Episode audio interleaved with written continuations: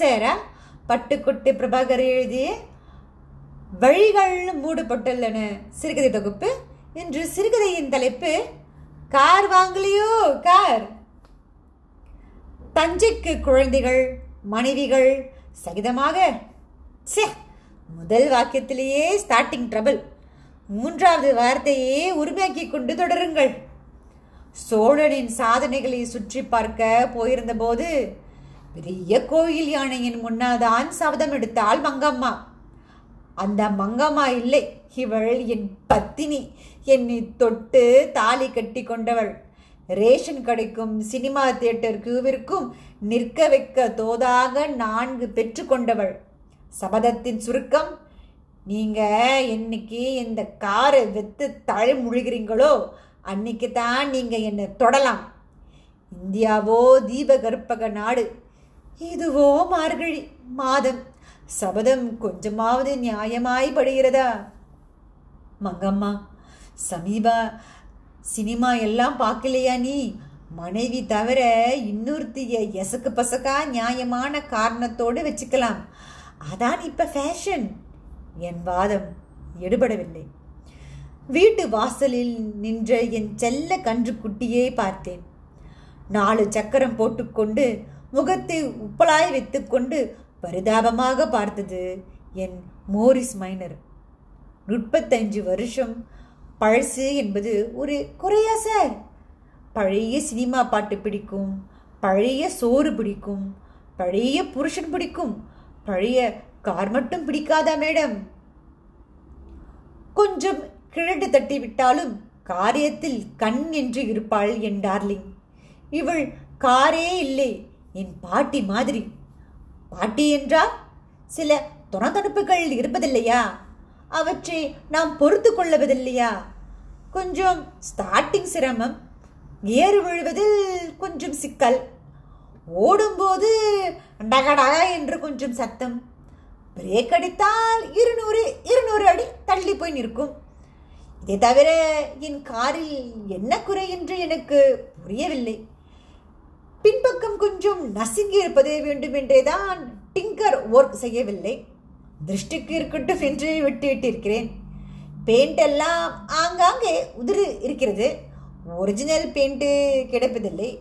கிடைத்து விட்டால் அடித்து விடலாம். இதெல்லாம் ஒரு குறையா? தஞ்சாவூரில் என் மனைவியுடைய சித்தி வீடு இருக்கிறது. தஞ்சாவூர் வரை வந்துவிட்டு போகலாம் வரக்கூடாது என்று சொன்னது நானா இவளா?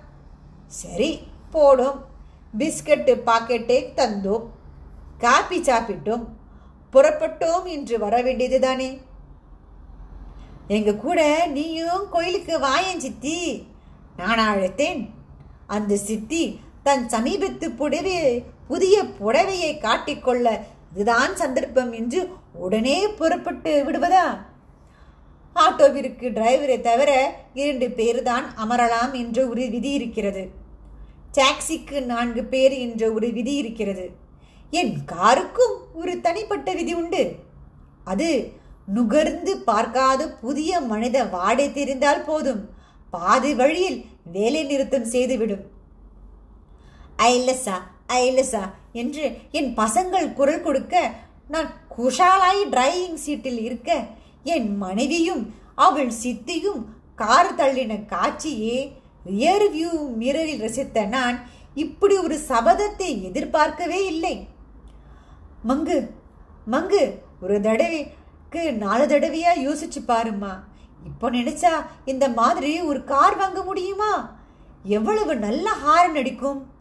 நீ கூட அதை அடிச்சு நம்ம பாப்பாவுக்கு விளையாட்டு காட்டி சாதம் ஊட்டிவியே மங்கு.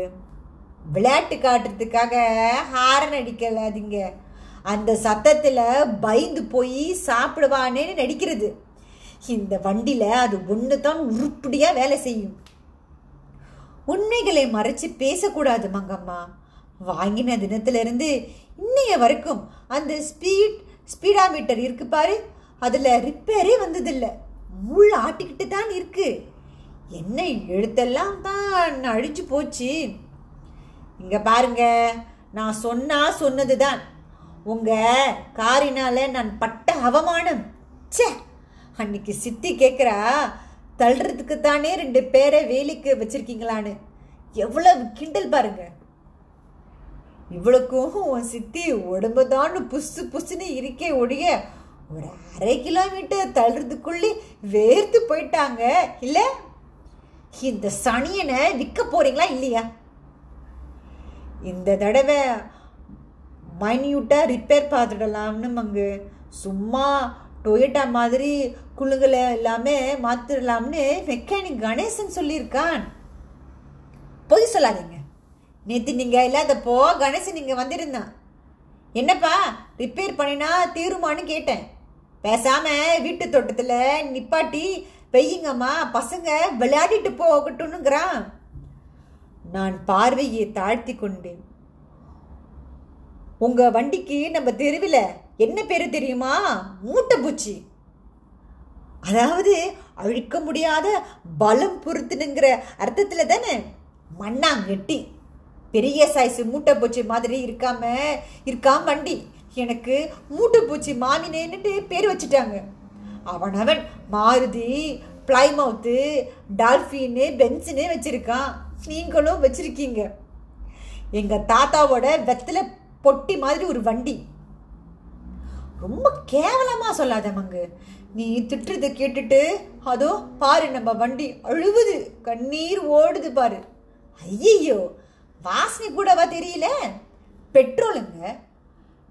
டேங்க்ல இருந்து லீக் ஆகுது போல இருக்கு. அந்த பக்கம்தான் கொஞ்சம் வியாதி இல்லாமல் இருந்துச்சு. இங்கே பாருங்க நீங்கள் காரை விற்கலனா தெரியுது. அதான் சொல்லிட்டியே. நான் வருத்தத்தோடு அலமாரையில் இருந்து என் காரின் ஆர்சி புத்தகத்தை எடுத்து பாக்கெட்டில் வைத்துக்கொண்டு புறப்பட்டு காரில் ஏறினேன். விற்கிறதுக்கு தானே போறேன் வந்து தள்ளு என்றதும் ஒரே உற்சாக உற்சாகமாக வந்து தள்ளினாள் மங்கம்மா. நேராய் கணேசன் ஷெட்டிற்கு செலுத்தினேன். அவனின் ஒர்க் ஷாப் அரை மைல் அந்த பக்கம் இருக்கும்போது பிரேக் அடித்தது. ஒரு வினோத சத்தத்துடன் கொண்டு வந்து நிறுத்தினேன். அழுக்கு சட்டை கணேசன் என்னை மகிழ்ச்சியாக வரவேற்று டீ வாங்கி தந்தான். புத்தகத்தை புரட்டி பார்த்தான். உதட்டே பிதுக்கினான். பதினஞ்சு போனா பெருசு. என்ன? விளாடுறியா? இது காருப்பா? பதினஞ்சு ரூபாய்க்கு மோட்டார் பைக்கு தான் விற்கலாம். வாங்க. வாங்கலாம். மோட்டார் பைக்கு யாரும் தள்ளிவிட வேண்டி வேண்டியதில்லைங்களே. உன் கஸ்டமர்ஸ் பா இந்த காரு. உன் கஸ்டமரை நீயே இழிவாக பேசுறியே. நல்லா இருக்காது. ஆயிரம் ரெண்டாயிரம் செலவு பண்ணினா சும்மா ஜில்லு ஜில்லுன்னு ராணி கணக்காக ஆயிடும் வண்டி. சிங்கிள் ஹேண்டா என்னை தவிர வேறு யாருன்னுமே ஓட்டுறதில்ல. வேறு யாராலையும் ஓட்டவும் முடியாது சார் சரி வண்டி இங்கேயே இருக்கட்டும். புஸ்தகம் வச்சுக்கோ. நல்ல பாட்டியாக வந்தால் சொல்லு. முடிச்சுடலாம். கீழே குனிஞ்சு எண்ணி பார்த்துக்கோ. நாலு சக்கரமும் இருக்கு. அப்புறம் அது இல்லை இது இல்லைன்னு குறைச்சி பேசக்கூடாது. நான் புறப்பட்டு வீட்டுக்கு வந்தேன். நான்காவது நாளே வண்டியோட கணேசன் வந்து விட்டான். மன்னிச்சுக்குங்க சார் வண்டி வேலைக்கு வர எல்லா கஸ்டமரும் இது பார்த்து சிரிக்கிறாங்க சார் இது வாங்கினோம்னா பதினஞ்சாயிரம் நீங்கள் தரணுமாம் சார் அங்கே நம்ம ஷெ ஷெட்டில் அழகியே கெடுக்குது சார். இங்கேயே இருக்கட்டும். உன் ஒர்க் ஷாப் என்ன கவர்னர் மாளிகையா? நான் என் சொந்த முயற்சியிலே வித்துக்கிறேன். போயா வச்சுட்டு. நான் கோப சுறுசுறுப்போடு செயல்பட்டேன். ஊரில் ஒரு ஒர்க் ஷாப் விடாமல் விற்பனைக்குள்ள விஷயத்தை முரசிவித்தேன். நண்பர்களிடம் வண்டியின் நல்ல பண்புகளை எடுத்து சொன்னேன். ஞாயிறு ஹிந்தியில் நாலு வரி வரி வந்தது. மங்கு அதான் விற்கிறதுக்கான ஏற்பாட்டெல்லாம் செஞ்சிட்டேனே. வண்டி விற்பனையாக ஒரு மாதம் முன்னே பின்னே தான் ஆகும். அதுக்காக நீ உன் சபதத்தில் இவ்வளவு பிடிவாதமாக இருக்கணுமா? கொஞ்சம் தலித்திருக்க கூடாதா? என்று ஒரு ரகசிய ராத்திரி தொடலின் போது எழுந்து பக்கத்து அறைக்கு போய் வித்து முடிச்சாதான் என்று கதவை சாத்தி கொண்டாள். பேப்பரில் விளம்பரம் வந்த அடுத்த வார ஞாயிற்றுக்கிழமையில் நான் வீட்டு திண்ணைகள் உட்கார்ந்து காது குடைந்து கொண்டிருந்த போது அந்த இரண்டு பேர் வந்தார்கள். இளைஞன் கம்கட்டில் உப்பலான கை வைத்திருந்தான் பை வைத்திருந்தான். மற்றவன் கைலி கட்டிக்கொண்டு தலையை இப்படி அப்படி ஒரு டைரக்டர் தனத்துடன் சாய்ந்து என் காரை பார்த்தான். பேப்பரில் விளம்பரம் பார்த்தோம் இந்த வண்டி தானா என்றான் இளைஞன். ஆமாம் பாருங்க. பிரமாதமான வண்டி. மைசூர் மகாராஜாவோட பெரியப்பாவோட பேரனுக்கு பிராண்டோ மச்சினி புருஷனருக்கு தம்பி கிட்ட வாங்கினது. அந்த காலத்து வண்டி ஹாரன் அடிச்சு பாருங்க. ரோட்டில் ஒரு பய நிற்க முடியாது. இருவரும் பார்க்க நான் வீட்டுக்குள்ளிலிருந்து நாற்காலி கொண்டு வந்து போட்டதும் இளைஞன் அமர்ந்து கொண்டான். எனக்கு தெரிஞ்ச மெக்கானிக் இவர். எனக்கு வண்டி பற்றி எதுவும் தெரியாது. ஆனால் ரொம்ப நாளாக மோரிஸ் மைனர் வாங்கணும்னு ஆசை. உங்கள் மாதிரி சில பேர் தான் தம்பி நல்ல வண்டியாக வாங்கணும்னு பொறுமையாக காத்திருந்து வாங்குறாங்க.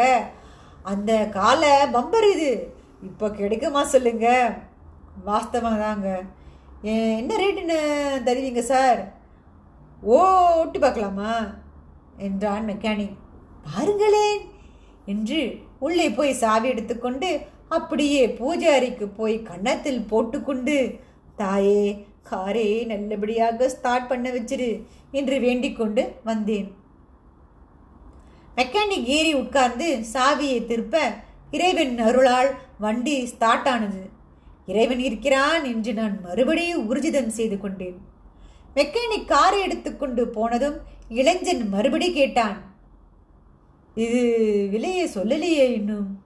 தம்பி நீங்கள் இந்த வண்டியை வாங்கணும்னு ரொம்ப பிரியமாக கேட்குறீங்க இல்லை கொஞ்சம் முன்ன பின்ன வந்தாலும் முடிச்சிடலாம். முதல்ல உங்கள் மெக்கானிக்கை பார்த்து மதிக்கட்டும். ஆர்சி புத்தகம் காட்டுங்க சார் காட்டுறேன். என்று எழுந்து வீட்டுக்குள் வந்து பீரோ திறந்து எடுத்துக்கொண்டு வாசலுக்கு வந்தபோது எங்கே அவன்? நாற்காலி மட்டும் இருந்தது. சிகரெட் எதுவும் வாங்க போயிருக்கலாம் என்று காத்திருந்தேன். பத்து நிமிடம்.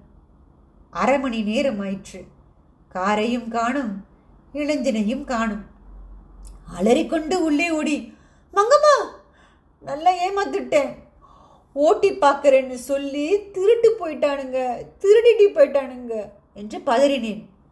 நிஜமாவா? நிஜம்தான். அப்பாடா முழிஞ்சுதான் பாவி பாவி. கண்ணு முன்னாடி திருடிட்டு போயிட்டான்டி உனக்கு சந்தோஷமாவா இருக்கு?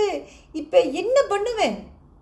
நான் சைக்கிளை எடுத்துக்கொண்டு முக்கிய தெருக்கள் எல்லாம் சுற்றி அலைந்து சோர்வாய் வீடு திரும்ப வீடு வாசலில் police.